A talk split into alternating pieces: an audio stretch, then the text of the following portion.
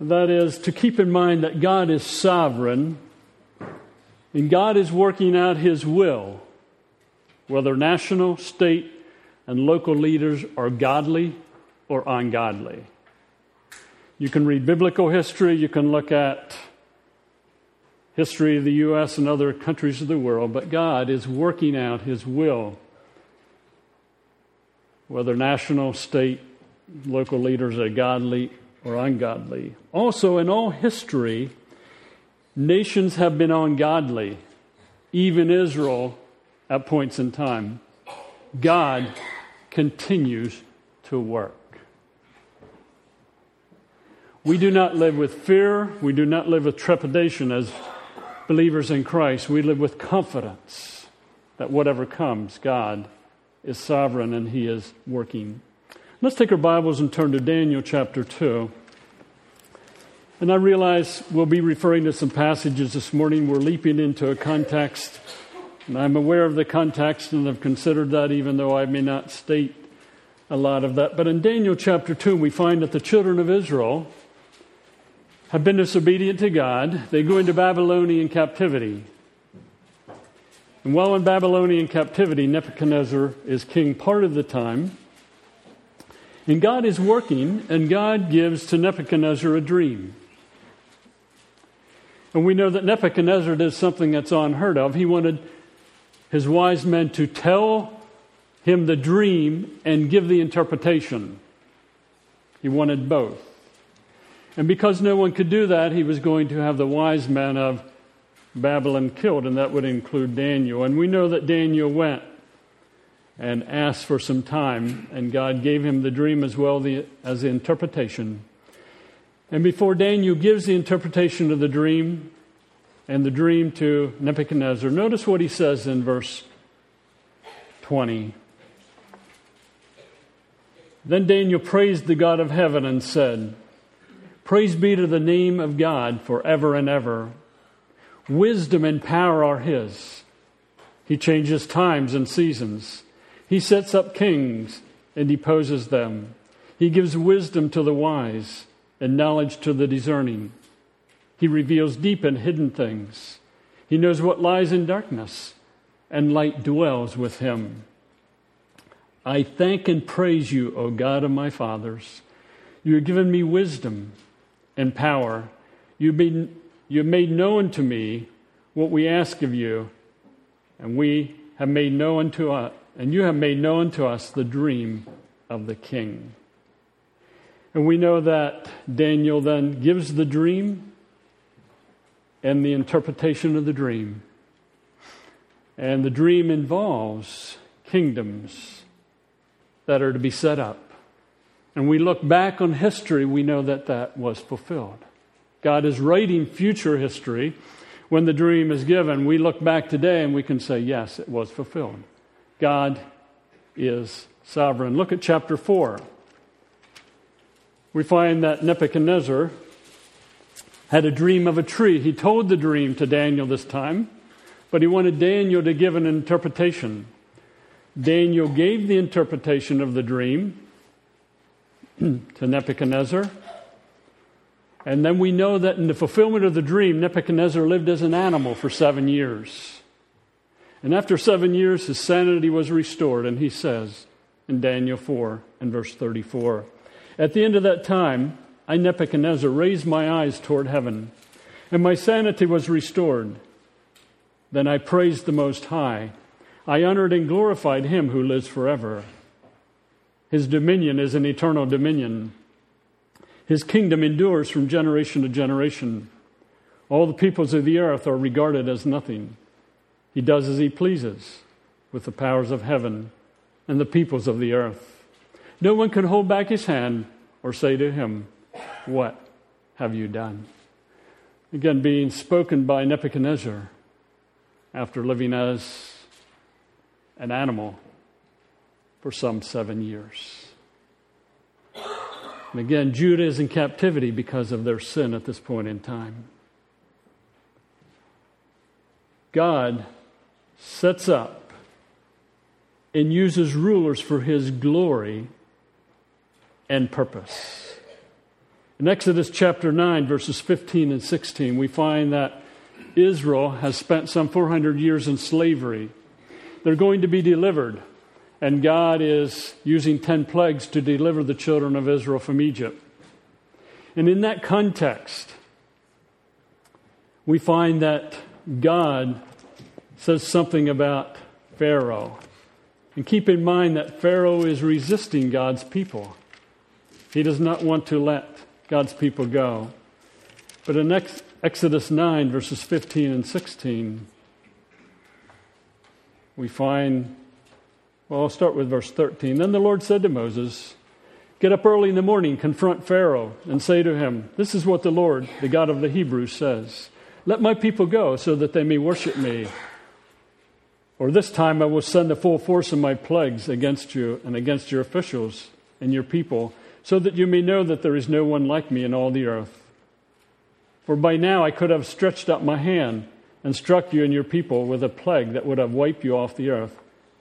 But I, this is the Lord speaking, have raised you up for this very purpose, that I might show you my power, and that my name might be proclaimed in all the earth. Again, God in his sovereignty at work, raising up Pharaoh for his purposes, but yet Israel is in slavery at this point in time. In Jeremiah, we won't turn there, but in Jeremiah 25, 8 and 9, we find that God speaks of Nebuchadnezzar as being his servant. Here's a pagan, what we would call a pagan king, being God's servant. Again, we need a theology of the sovereignty of God in the affairs of the world in which we live. In Isaiah chapter 10, verses 5 through 7. Sennacherib of Assyria, again, was raised up by God to be used by God in the context of God fulfilling his purpose. In Isaiah chapter 44 and verse 28, we find that Cyrus of Persia, again, is used by God to accomplish His will, to accomplish His purpose.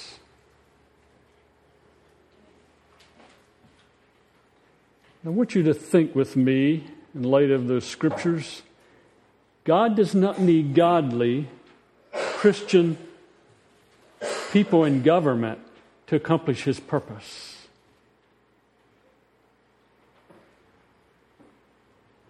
God does not need godly Christian people in government leadership to accomplish his purpose. I'm not saying it's wrong to have them there, but if you look at history, God has accomplished his will with what we would call godless leaders. You look at the Egyptian government, you read Egyptian history, you will find that over and over again they had leaders that were not godly. Babylonian government, you find the same true, but God's still working out his purpose. The Medo Persian government, God's still working out his purpose. The Grecian government, again, lacking what we would call godly Christian leaders, but yet God working out his purpose. The Roman government,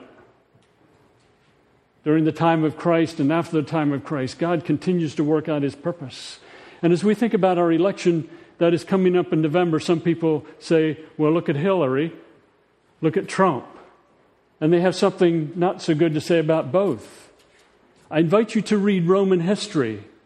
I will invite you to read Roman rulers and what they were like. Their sexual lives would make Hillary and Trump look like saints. But God is at work. I'm not in any way condoning anyone's life. I'm just saying God does not need Christian people. He uses them, but He's still accomplishing His will and purpose. We should not expect government leaders to live and respond, or we should expect government leaders to live and respond in ungodly ways, since many are unbelievers. I'm not saying they're all unbelievers. I'm not judging those in positions of leadership. Spirituality is not necessary to be a political leader. Nothing wrong with that, don't get me wrong. But it's not necessary as you look at history. God is accomplishing his purpose, he's accomplishing his will. We rest in God's sovereignty, not political leaders. Live with confidence. Don't get up or down by the election results in November. Live a stable life because our confidence is in the Lord. Don't get hung up on candidates, but in the Lord. Yes, vote wisely, but still be, get hung up in the Lord. Let's talk God more than politics. Nothing wrong with talking politics. But God is sovereign. He is working out His will, He is working out His purpose. And again, I would invite you to look at current history that is taking place in the Middle East. Has God stepped back as Christians are persecuted, as leaders come to rise in various countries of the world and cause all kinds of difficulty in countries. Is God not sovereign? Can we not live in light of that? And to encourage us to live with God being sovereign, let's take our hymnals as Travis comes and sing together. Hymn 67. Thank you very much, Laura. God, as sovereign in our universe, possessing supreme authority, in his wisdom has chosen to create humans and he has delegated authority. And that plays into what we understand about our nation, how we live in our world. So let's take our Bibles and turn to Genesis chapter 1 being created in God's image means that God again has established some authorities, and part of God's image is for Him to give His authority to others. And one of the areas that God chose to design is what we call family. In Genesis chapter 1 and verse 26, on day six of creation, then God said, Let us make man in our image and our likeness, and let them rule over the fish of the sea and over the birds of the air, over the livestock, over the earth, and over all the creatures that move along the ground. So God created man in his own image. In the image of God, he created him. Male and female, he created them. So God blessed them and said to them, Be fruitful and increase in number, fill the earth, and subdue it. Rule over the fish of the sea and over the birds of the air, and over, over every living creature that moves along or moves on the ground. We go to Genesis chapter 2, we find in 15 through 17, we won't read those verses, that God had said to Adam, You're to care for the garden, you eat of every tree in the garden, but don't eat of the tree of knowledge of good and evil.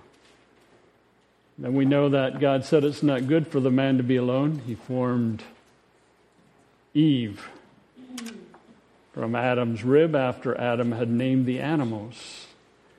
And then he brought Eve to man. And the man said, This is now bone of my bones and flesh of my flesh. She shall be called woman, for she was taken out of man. God established what we may call family. And within family, we know that Adam was to have what we might call a leadership role.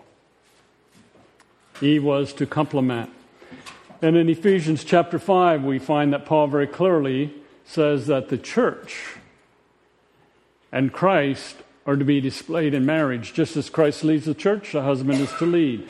As the church submits, or I'm sorry, yeah, as the church submits, that's to display how a wife submits. You know, the role, the dynamic. Created in God's image, God delegated authority to family. And within the family, He established structure. Now let's go to a passage in the New Testament, over to Romans chapter 13. And when we get to Romans 13, Paul has spent 11 chapters dealing with sin, salvation, and what the believer in Christ has. 9, 10, and 11, he dealt with God's sovereign choice. And then in chapters 12 through 16, he talks about how this doctrine looks in day by day living. We get to chapter 13. He says in verse 1 Everyone must submit himself to the governing authorities, for there's no authority except that which God has established. The authorities that exist have been established by God. Consequently, he who rebels against the authority is rebelling against what God has instituted. And those who do so will bring judgment on themselves. For rulers hold no terror for those who do right, but for those who do wrong. Do you want to be free from the fear of one in authority? Then do what is right, and he will commend you. For he is God's servant to you to do you good. But if you do wrong, be afraid, for he does not bear the sword for nothing. He is God's servant, an ancient of God, wrath to bring punishment on the wrongdoer. Therefore, it is necessary to submit to authorities, not only because of possible punishment, but also because of conscience. This is also why you pay taxes, for the authorities are God's servants who give their full time to governing. Give everyone what you owe him. If you owe taxes, pay taxes. If revenue, then revenue. If respect, then respect. If honor, then honor. God, in His wisdom, also set up what we call civil government. Notice what is said in verse 4 For he is God's servant to do you good. But if you do wrong, be afraid, for he does not bear the sword for nothing. He is God's servant, an ancient of wrath to bring punishment on the wrongdoer. Paul is writing this during a time when Roman rulers were not what we would call godly. They were not living in light of God's standards, but yet, when I say in light of God's standards, in their daily life, but yet God, through Paul, says he is God's servant. God has chosen to set up authority, and that includes civil government. We live in a country that has given us many freedoms that many countries in the world don't have, and we need to live well within the country we have, but yet recognizing God set up civil authority. We find that God also set up what I would call the body of Christ or the church. In Ephesians 1, 2, and 3, along with Colossians 1 and 2, he talks about the body of Christ talks about being in Christ. Then in Ephesians 4, 5, and 6, he talks about living out being in Christ. Colossians 3 and 4, he talks about living out being in Christ in our day by day living. The church, God has given a responsibility. There's authority within the body of Christ and how he wants the church to live and to respond. And I'm not saying there's never any overlap between the three, but it's the way God established it. We could spend hours discussing family, we could discuss civil government, we talk about the body of Christ, but we're giving an overview this morning. But I want you to think political leaders, civil government cannot solve moral, spiritual problems since their root is sin or separation from God. Sometimes we think that if we elect the right officials, this will take care of this moral problem. And we may have good laws, and certain leaders may be better than others. I'm not debating that at all. But a law cannot change the heart. Scripture does not tell political leaders to correct spiritual issues. They're to confront evil with punishment, Romans 13. Laws are valuable, but don't address the heart. You go down the highway and you see that 55 mile an hour speed limit. And you say, Oh, that's really great. Our government is so great. I want to just go 54 rather than 55. Unless I miss my guess, you would say, Well, I wonder if I can get away with 60. The law does not deal with the heart. So we can have laws, and good laws are proper. Don't get me wrong, we need good laws. But it doesn't change the heart. Our government, in some ways, has stepped out of, outside of their God given role in the sense that they step into other areas, trying to dictate family. In some countries, try to dictate church. But please keep in mind that the Roman government, during the time of Christ, had stepped outside to some extent of their God given role, and God let it continue. And it was through Roman government that Christ went to the cross.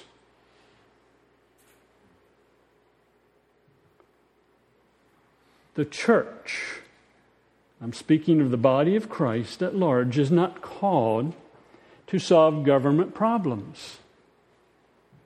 It is not the calling of the church. The church is to be the church. That is the body of Christ in our world, in our country. And the epistles guide the church how to live well in the country in which we live. Now, I didn't say don't vote, I didn't say don't do anything political. But the body of Christ, the church, is called to be the church. We're to be humble. We're to be gentle. We're to be patient. We're to bear with one another. We're to demonstrate to the world that Christ is our Lord and Savior by how we love one another and care for one another. We're to be the church as we live in the world, as we live in our country. The family is not called to solve the church problems or political problems, they're to be the family. Marriage is to picture Christ and the church. Ephesians 5 22 through 33. Parents are to teach and train their children, children to obey and respect their parents. It's God's design. You say it doesn't work that way all the time. I know we live in a fallen world. But God still says, I've established civil government, I've established family, and I've established the church. Voting in our country seems to be a method to honor and respect our government and those in leadership. In our country, we have the privilege of voting. I think we respect that. We respect our government by giving our voice, having our say. We say, Who do I vote for? My answer seek the fellowship of the Holy Spirit and how to vote. Don't expect someone to tell you. Be informed. But the Holy Spirit is concerned about your voting. Seek Him, talk to Him. Christ, what would you have me to do? May your Spirit work in me. What's the way to vote? Again, that's a privilege that I think we should honor in our world. And someone may vote different than you. That's okay. But seek the fellowship of the Spirit. In relation to the whole political thing, is it possible to have someone a little further left politically, someone more center. I'm going backwards here. A little further left. Now you got to think differently when you're up here. A little further left, maybe someone more center, and someone further right. Set down, worship together, share together in the Lord's Supper, and say we're brothers and sisters in Christ. The body of Christ transcends politics. If you read about our current and past U.S. Senate and U.S. House of Representative, there's some godly men who are more left than you may be. There's some that are center, and there's some that are right. But they're there living out their faith and seeking to lead our country. Christ brings together. So don't assume too much about someone's spirituality because of what they may say politically. See where they are first. Another application or thought thing to think if I don't live under civil authority, family authority, church authority, I'm not living under God's authority. Ah, I don't care what the government says. They may have this law. And I'm not talking about laws that violate what God, God's word says. I'm not going to live by this law. Well, then you can't live under God's authority. So I say, ah, I'm supposed to love my wife. I'm supposed to lead my wife. Fooey on that. I'll let her lead. I'm not living under God's authority because He has established an authority that I am to be leading in our home. We judge our political leaders sometimes, and I think we're all guilty of it, and demand change to go back to our Constitution. And I'm not saying that's wrong. But do we judge Christian leaders and demand we go back to the Bible, that is, Christ alone?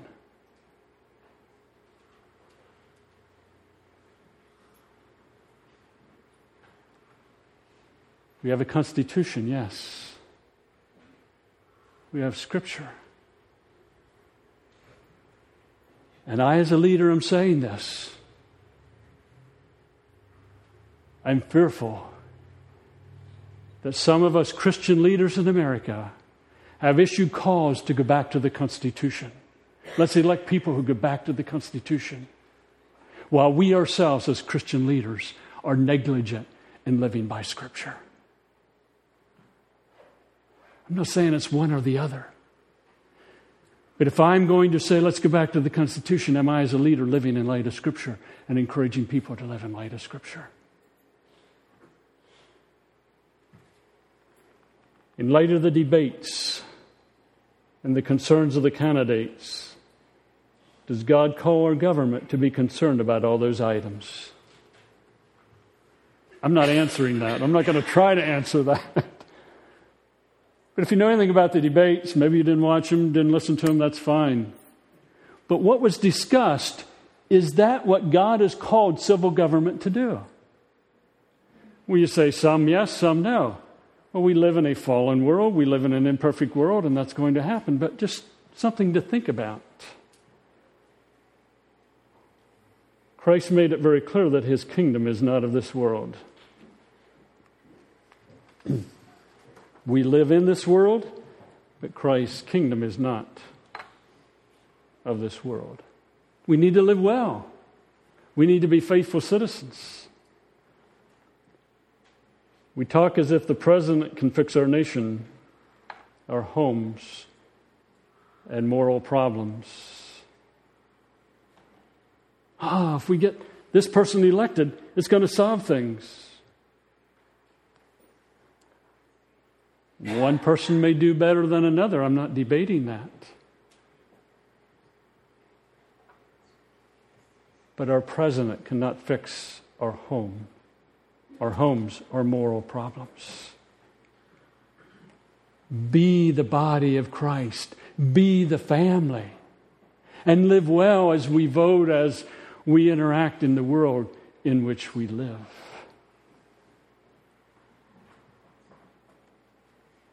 Is the body of Christ, providing an abundance of Christ and the church marriages and godly homes that create a thirst among unbelievers. Oh, we changed as our nation the definition of marriage. That was not good. I'm not debating that but is the body of Christ modeling godly marriages that are Christ in the church. And unbelievers saying, I want that. Tell me about it.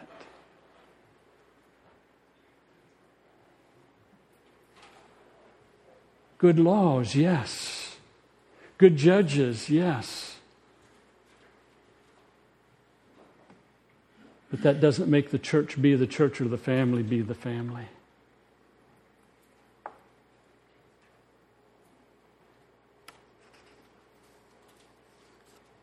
Living in our country today may not always be easy, and we'll pursue some other things next Sunday. Take two weeks to discuss this. But to build our confidence in God and to see that what God designed is not always present in our country, in our world, but we have the Spirit of God at work in us. Christ is our life. And we don't live in despair and say, well, if Hillary gets elected, or if Trump gets elected, or if Johnson gets elected, what's going to happen? When we get up on November 9th, I think I got my date right, the next day, let's get up with the same confidence in Christ, in God's sovereignty, that we had on November 8th. God is not setting back, He is not letting His world run without His sovereignty. We live with a deep confidence in our God. And again, pursue a little more next week. Let's pray together.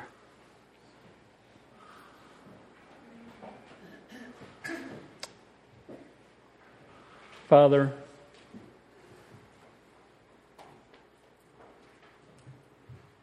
we desire your wisdom, your understanding, your enablement of your word, of Christ being our life as we live in our country at this time. May we be able to think clearly and biblically. May we have wisdom to respond to people as issues may come up.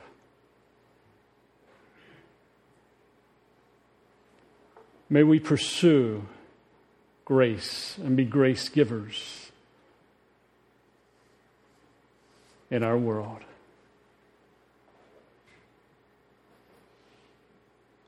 Families are not what you've called them to be. Churches are not always what you've called them to be. Civil governments are not always what you've called them to be.